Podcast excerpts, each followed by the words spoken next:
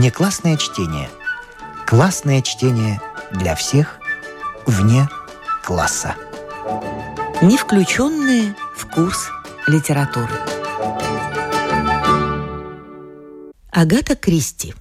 Дело лучшей из горничных. Окончание. Речь пойдет, как вы понимаете, о Глэдис, горничной мисс Киннер. Мэри Хиггинс, поправил ее инспектор Слэк. Ну да, так звали вторую горничную. Но я имею в виду именно Глэдис Холмс. Девица довольно нахальная и слишком увлечена собой, однако действительно кристально честная. И последнее настолько важно, что прошу обратить на данный факт особое внимание. Насколько мне известно, против нее не выдвинуто никаких обвинений, заметил инспектор. Знаю, что не выдвинуто, но это еще хуже. Потому что, знаете, люди продолжают строить всевозможные предположения, Ах, боже мой, я так и знала, что у меня не получится объяснить все как следует.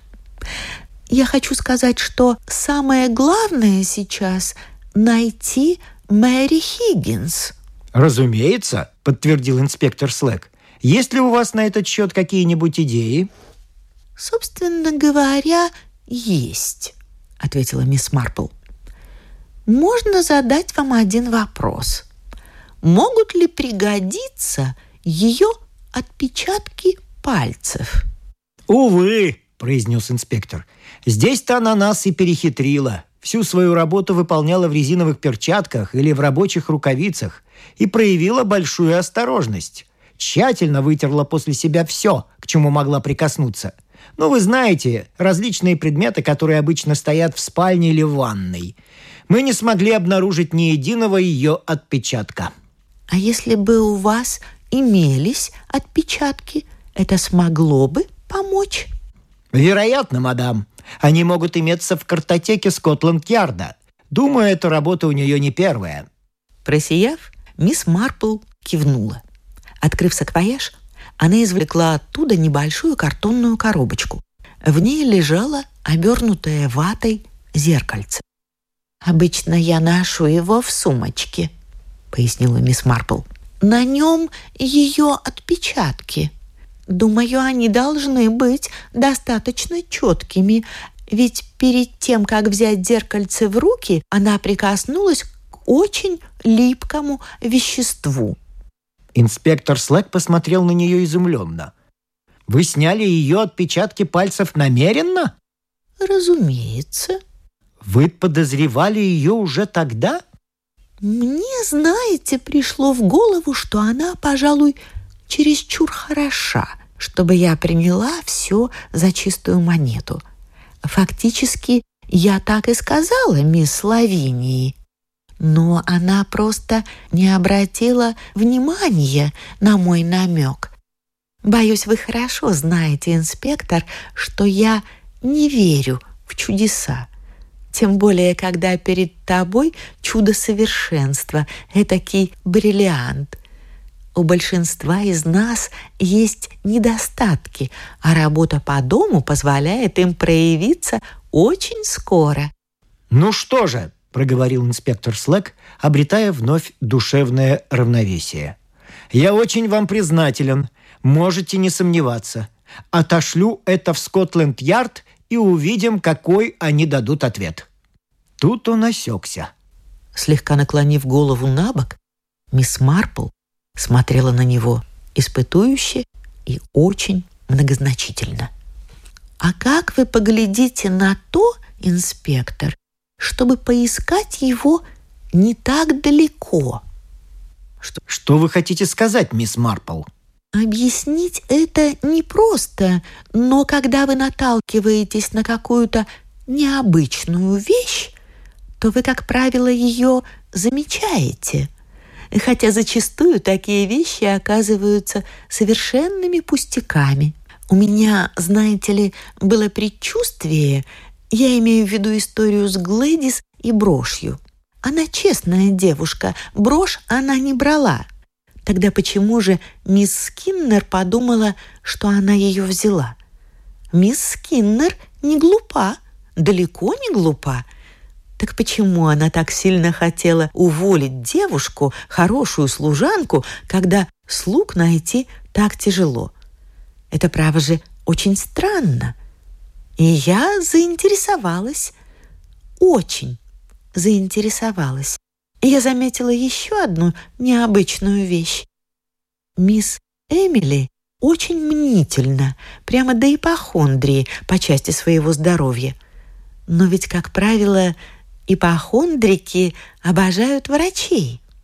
Так что, наверное, она первая из всех страдающих подобной мнительностью, кто не пожелал обратиться к тому или иному доктору сразу же по приезде. «О чем вы говорите, мисс Марпл?» «Я говорю о том, знаете ли, что мисс Лавиния и мисс Эмили весьма необычные леди. Мисс Эмили почти все время проводит в затемненной комнате. И если ее расчудесные волосы на самом деле не парик, я... Я готова поужинать собственным шиньоном. А клоню я вот к чему – худенькой, бледной, седой, вечно хныкающей женщине практически ничего не стоит порой превращаться в розовощекую, пухленькую брюнетку. И мне так и не удалось найти никого, кому довелось бы видеть мисс Эмили и Мэри Хиггинс одновременно – сколько угодно времени, чтобы выяснить, что представляют собой другие ключи, сколько угодно времени, чтобы вызнать всю подноготную остальных жильцов дома, а потом избавиться от служанки из местных – Мисс Эмили предпринимает затем ночную прогулку на свежем сельском воздухе и на следующий день появляется на железнодорожной станции в качестве Мэри Хиггинс.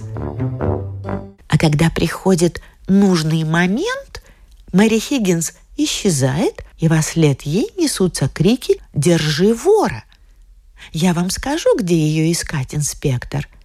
На диване в доме Эмили Скиннер. Возьмите у нее отпечатки пальцев, если не верите мне. Но вы увидите, что я права. Парочка ловких воровок. Вот кто такие эти скиннеры. И вне всякого сомнения они действуют заодно с каким-нибудь смышленым барыгой или как там у вас называют скупщиков краденого. Но теперь им не отвертеться.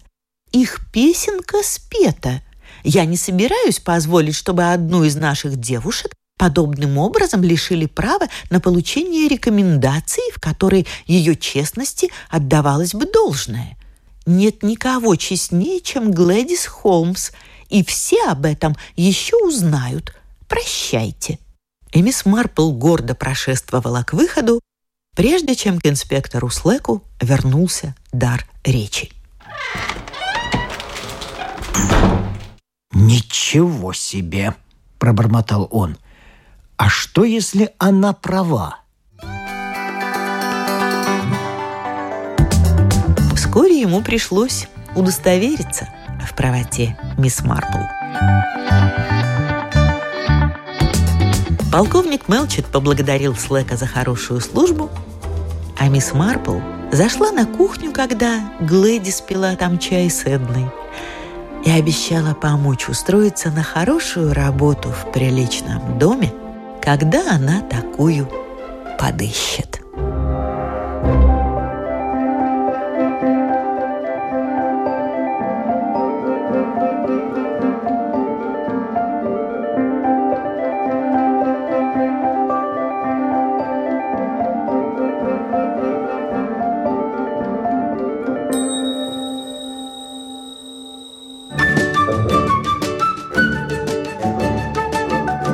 Внеклассное чтение. Классное чтение для всех вне класса. не включенные в курс литературы. Эдгар Уоллес. Похищенная картина.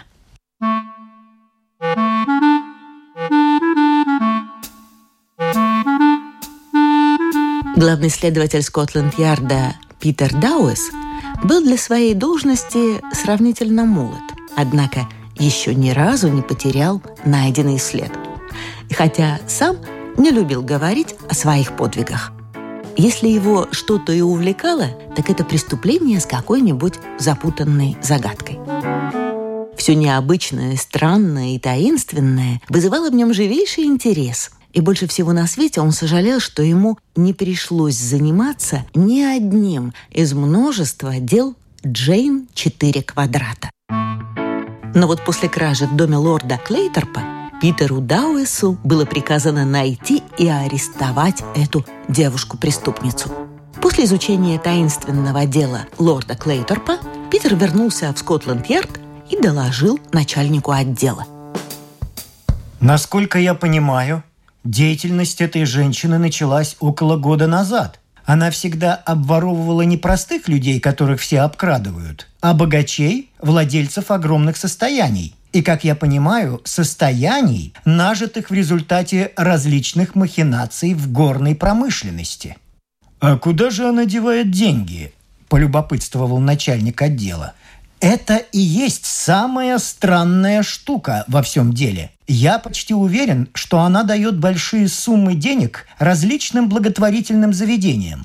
После ограбления Льюинштейна, например, большие ясли в лондонском эстенде получили от анонимного благодетеля 4000 фунтов. В то же время еще 4000 были подарены одной из больниц Вест-Энда. После ограбления Тальбота 3000 фунтов то есть почти столько же, сколько было украдено, какой-то неизвестный пожертвовал родильному дому Вест-Энда. Думаю, что в основе всех этих преступлений лежит дон Кихотское желание помочь бедным за счет чересчур богатых. В конце концов, мы наверняка выйдем на кого-то, кто хорошо знает положение в этих больницах. «Великолепно», — сухо сказал шеф. Однако нас не интересует ее в высшей степени похвальные намерения. Для нас она просто воровка». «Не просто воровка», – тихо заметил Питер. «Она самый умный преступник из тех, с кем мне доводилось иметь дело за все время работы в Скотланд-Ярде. А это единственное, чего я всегда боялся и с чем так хотел встретиться. Преступник, у которого мозги на месте. Кто-нибудь видел эту женщину?» «И да, и нет», – ответил Питер Дауэс. «Это звучит таинственно, но на самом деле все очень просто. Те люди, которые видели ее, не смогут узнать ее во второй раз. Льюинштейн видел ее, и Клейторп видел, но ее лицо скрывало вуаль. Самое трудное – узнать, кто будет ее следующей жертвой. Даже если она грабит только очень богатых, у нее есть выбор. Таких у нас 40 тысяч. Всех защитить невозможно. Он замялся. «Да?» – ответил шеф. «Но тщательное изучение ее методов, – продолжил Дауэс, – помогло мне найти кандидатов на следующее ограбление. Этот человек должен быть очень богат. Мало того, он должен выставлять свое богатство на показ. В конце концов, я выбрал четырех. Грегори Смита, Карла Свейса – мистера Томаса Скотта и Джона Трессера. Я склоняюсь к тому, что она охотится за Трессером. Видите ли, Трессер сделал огромное состояние отнюдь не самым честным путем. К тому же он никогда не упускает возможности похвастаться своим богатством. Это он купил дом графа Хаздемера и его коллекцию картин. А вы наверняка помните, но об этом писали газеты. Шеф кивнул. «Да-да-да, там есть э, замечательная картина Ромни, не так ли?» «Да, и, скорее всего, она-то и будет похищена», — ответил Дауэс. «Трессеру, конечно, все равно, что картина, что газовая плита. Он считает картину Ромни замечательной только потому, что ему другие об этом сказали. Кроме того, он частенько делится с журналистами своими взглядами на благотворительность. Он говорит, что не потратил ни пенни ни на одно общественное заведение и никогда никому не давал ни цента, не надеясь получить обратно по меньшей мере столько же. Это должно раззадорить Джейн. Вдобавок, о художественной ценности и денежной стоимости картины так много писали, что, по-моему, соблазн для нее должен быть просто непреодолимым. Встретиться и побеседовать с мистером Трессером было очень трудно. Многочисленные заботы в лондонском сити занимали все его время с раннего утра до позднего вечера. Наконец Питеру удалось поймать Нувариша в отдельном кабинете ресторана Ридс Карлтон, где тот обедал. Мультимиллионер оказался плотным человеком с рыжими волосами, чисто выбритой верхней губой и холодными голубыми глазами. Магическая сила удостоверения Скотланд-Ярда помогла Питеру Дауэсу пройти в кабинет. «Садитесь, садитесь», – торопливо проговорил мистер Трессер. «В чем дело?» Питер объяснил, что его привело, и собеседник выслушал его так же внимательно, как он выслушивал деловые предложения. «Да-да, я наслышан об этой Джейн», — весело сказал мистер Трессер. «Но даю слово, со мной у нее ничего не выйдет». «Однако, насколько я помню, вы разрешаете посетителям осматривать вашу коллекцию». «Верно», — сказал мистер Трессер. «Но каждый, кто хочет посмотреть картины, должен записаться в книгу посетителей, а сами картины охраняются». «А где находится картина ночью? На стене?» «Вы считаете меня дураком?» «Нет, на ночь ее переносят в специальную комнату-сейф». Питер Дауис не разделял уверенности своего собеседника в эффективности замков и запоров. Он знал, что Джейн «Четыре квадрата» отличается умом и ловкостью, и отправился в дом графа Хаздемера, находившийся неподалеку от Беркли-сквер.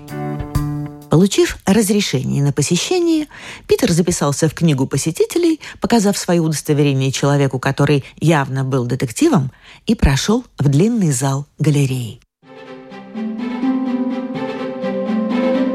На стене висела картина Ромни. Прекрасный образец работы мастера. Питер был один в галерее. Меньше всего его интересовали картины. Он быстро осмотрел всю комнату. Она была длинной и узкой. В нее вела одна дверь, та, через которую он вошел – а окна в обоих концах комнаты были ограждены толстыми стальными решетками с густой проволочной сеткой. Через них проникнуть в комнату или выбраться из нее было невозможно. На окнах не было занавесок, за которыми мог бы спрятаться злоумышленник. Чтобы защитить картину от солнечных лучей, днем сверху опускались шторы. Питер вышел из зала и прошел мимо охранников, которые внимательно его осмотрели. Он убедился, что если Джейн 4 квадрата вздумает грабить мистера Трессера, ей будет нелегко.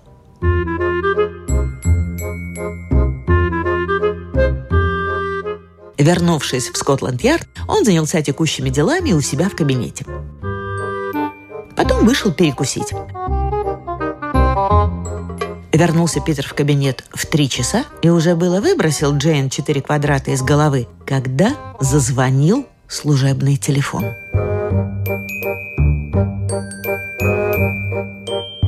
Могли бы зайти ко мне сейчас?» – спросил голос в трубке, и Дауис помчался по длинному коридору в кабинет шефа.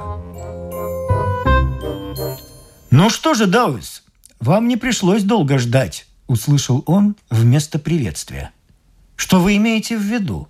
Драгоценную картину украли», – сказал шеф. И Питеру оставалось только удивленно развести руками. «Когда это случилось?» «Полчаса назад», вам лучше отправиться на Беркли-сквер и разобраться во всем на месте. Две минуты спустя маленькая двухместная машина Питера пробиралась по запруженным улицам Лондона, а еще через 10 минут он был во дворце и опрашивал возбужденных служащих галереи. Узнать удалось ему немного.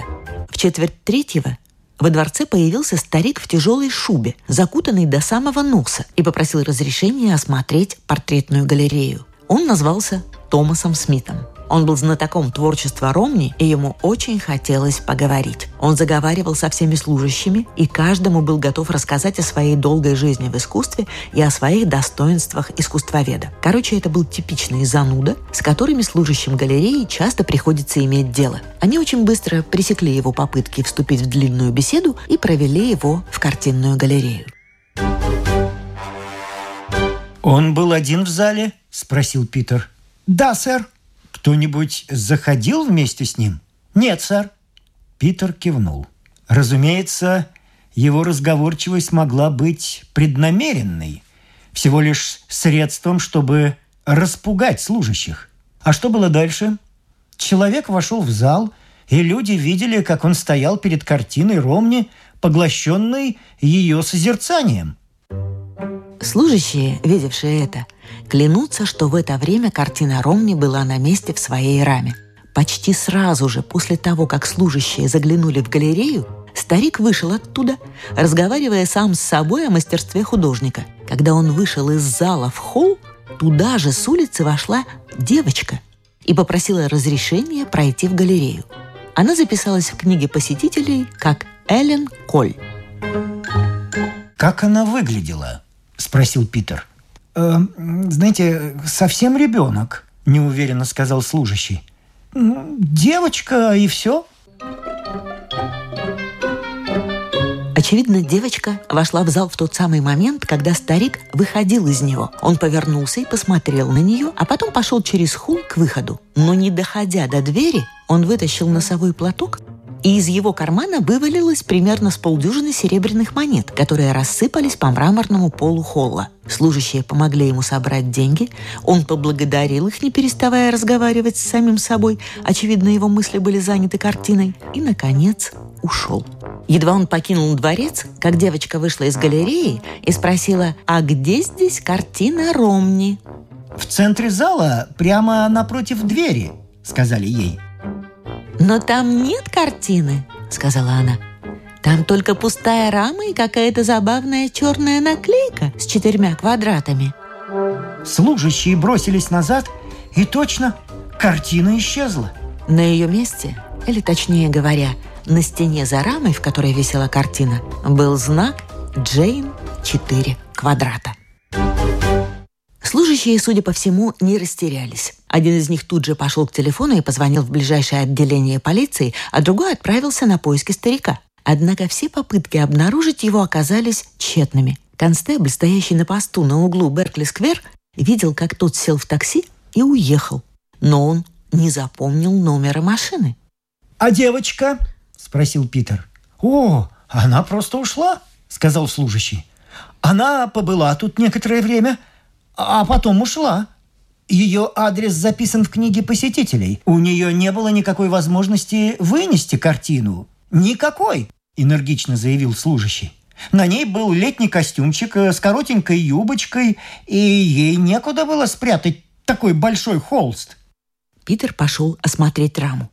Он огляделся и внимательно осмотрел комнату, но ничего не заметил, кроме большой скрепки – лежащий прямо под рамой. Такими скрепками обычно скрепляют банкноты в банке. И ничего больше. Мистер Трессер очень спокойно отнесся к пропаже. Только увидев в газетах детальное описание происшествия, он, казалось, осознал ценность похищенного и предложил награду тому, кто найдет и вернет ему картину.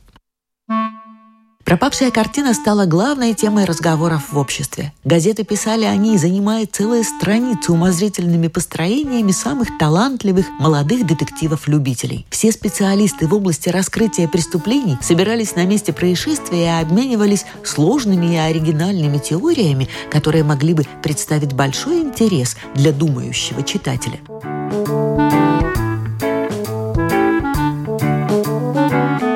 Вооружившись двумя адресами из книги посетителей, адресами старика и девочки, Питер потратил вторую половину дня на небольшое расследование, в результате которого он обнаружил только то, что по этим адресам ни невинную девочку, ни образованнейшего мистера Смита никто не знал.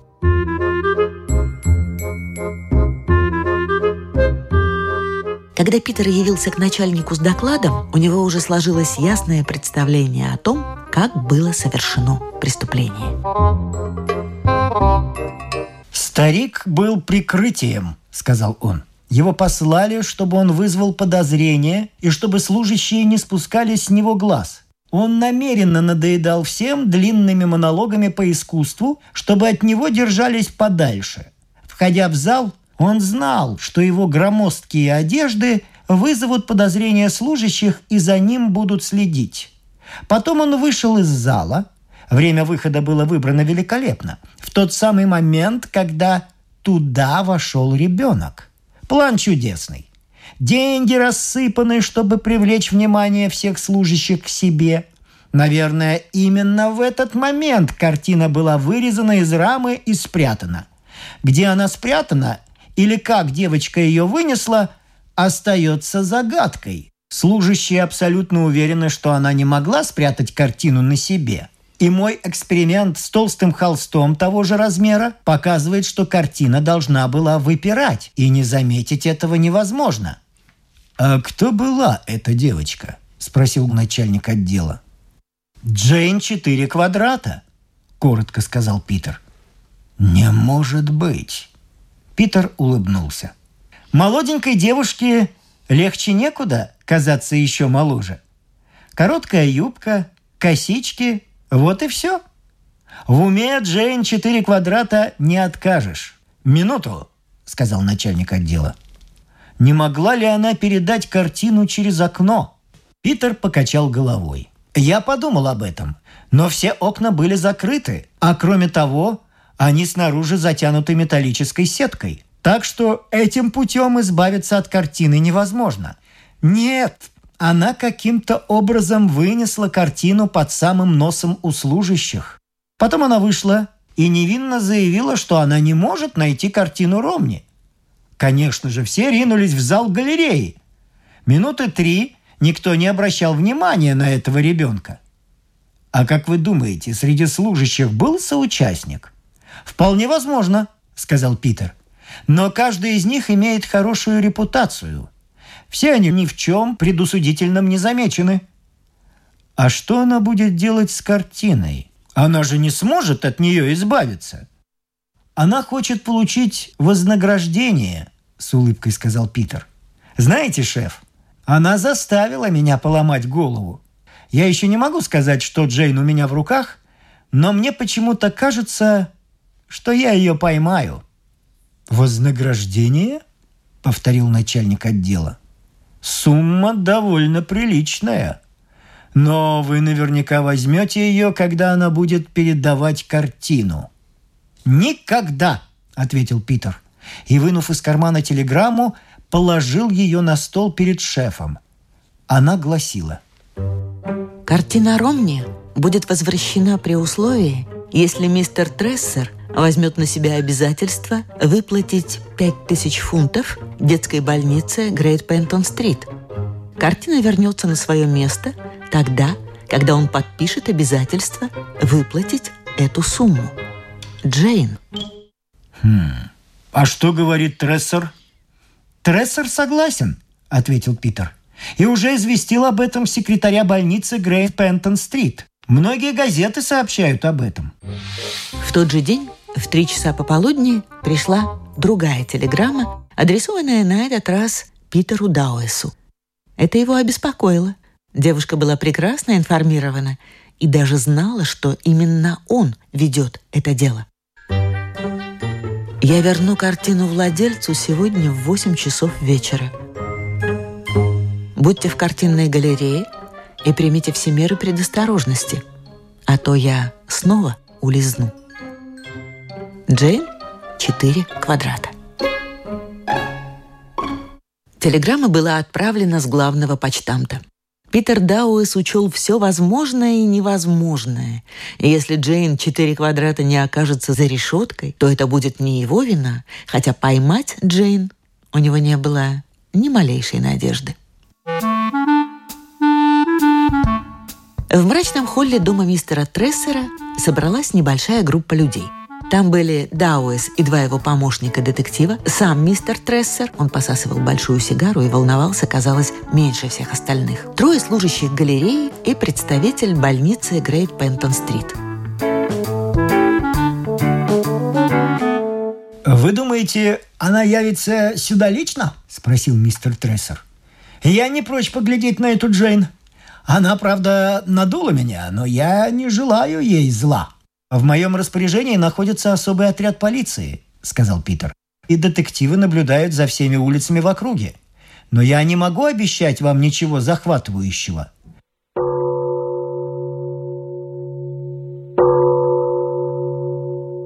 Часы на соседней церкви пробили восемь, но Джейн четыре квадрата не появлялась. Пять минут спустя раздался звонок, и Питер Дауэс открыл дверь. Мальчик-почтальон принес телеграмму. Питер взял конверт и вскрыл его. Внимательно прочел послание – Засмеялся безнадежным восхищенным смехом. И все-таки ей удалось, сказал он. Что вы хотите сказать? спросил мистер Трессер. Пойдемте, сказал Питер. Он повел их в картинную галерею. На стене висела пустая рама, и за ней виднелся наполовину содранный знак Джейн 4 квадрата. Он прошел прямо к одному из окон в конце зала. «Картина здесь», — сказал он. «Она никогда не покидала этого зала». Он поднял руку и потянул за шнурок.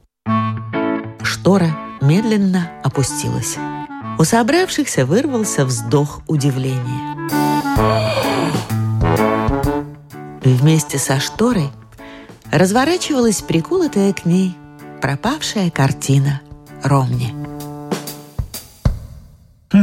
«Я должен был догадаться об этом, когда увидел скрепку», — сказал Питер. «Ей пришлось действовать быстро.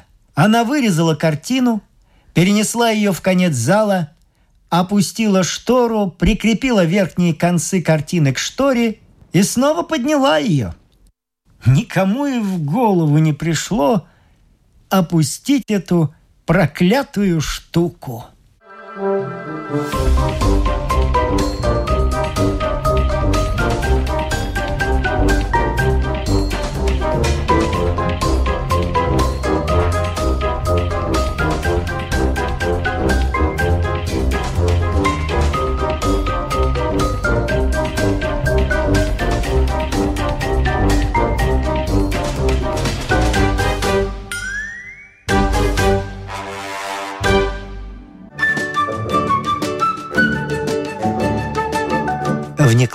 чтение. Классное чтение для всех вне класса.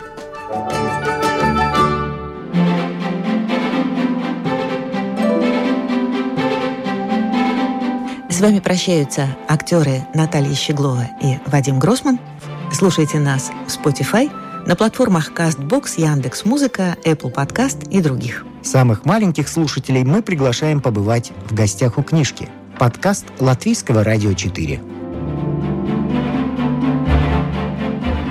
А для тех, кого интересует наша женская роль в истории, в подкасте Латвийского радио 4 звучат истории на манжетах.